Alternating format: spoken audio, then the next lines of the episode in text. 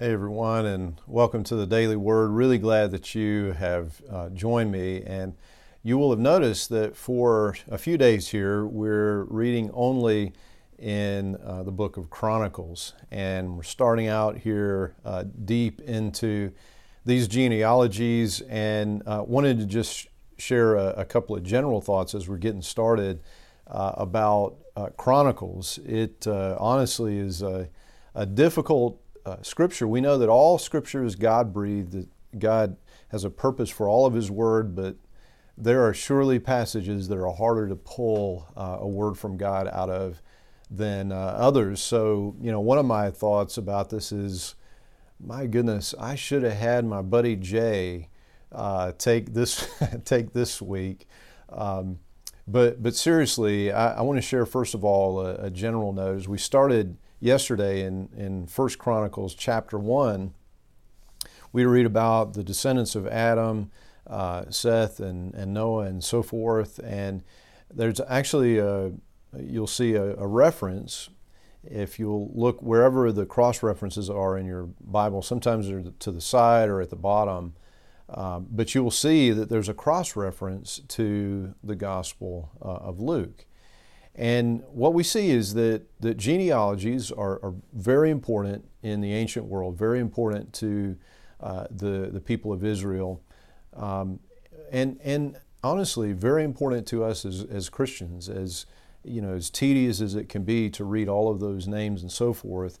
The, the overall point of these, is, and especially as, as these references will point to the Gospels, is to, to demonstrate the faithfulness of God, in particular, in tracing out the promise that the Messiah will be from, uh, from the, the tribe of Judah and will be specifically from the line of David. Genealogies at times are, are compressed. Sometimes there are folks who are le- that are left out because there's a, a particular point that's, that's being focused on. So, for instance, in, in Matthew, if you look at the genealogy there, it goes from Abraham to Jesus. In Luke, it goes all the way uh, to Adam. So, the focus of Matthew is really more on the fulfillment of the, the call and, and the promise to Abraham in Jesus. And in Luke, it's really more about uh, God's uh, historical, uh, universal work of salvation uh, beyond just the, the Jews. And so he actually goes all the way from, uh, from Adam on to show the first Adam, who is Adam, and he falls, he chooses disobedience, to Jesus, the second Adam, who chooses obedience. Death comes through one, life through the other. Now, with those, those kind of introductory things being said, I, I want to just quickly focus in on today's reading from 1 Chronicles chapter 2. And in verse 12, we're reading about uh, Boaz, Obed, Jesse, and uh, and, I, and I'd like to point out another one of those cross references that I think is is very important, and I, I felt like God has uh, really has a word for us in this. So if we if we go uh, back to the book of Ruth, and you'll you'll find the book of Ruth right before 1 Samuel.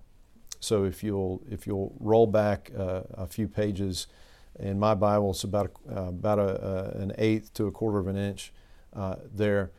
If you'll go back, you'll see in the book of, of Ruth that Ruth is a Moabite, and Naomi, her mother-in-law, and their families have gone um, uh, in, into the land of Moab and and and tragically, the their husbands, both uh, Ruth and her sister-in-law, both of their husbands die. Naomi husband dies, and Naomi tries to send both of her daughter-in-laws back to their families. But Ruth shows great faithfulness to her, which I believe is ultimately about her longing for the one true God.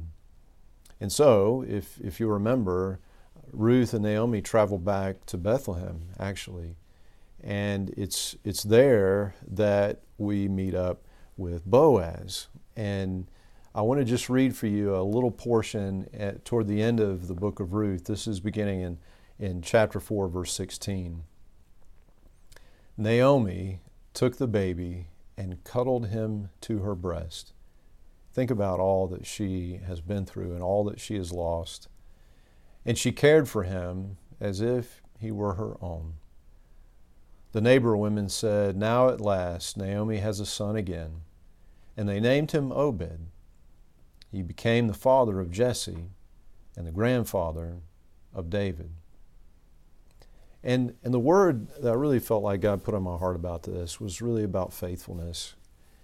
That in, in a moment where we get to choose to be faithful to God or unfaithful, in a moment, it may seem like that one single act is unimportant, that there is no real significance, no great consequence to our faithfulness. Maybe nobody's watching, maybe we think that there won't be any impact on anyone else. But the truth is that we never know the ripple effects of our, our faithfulness.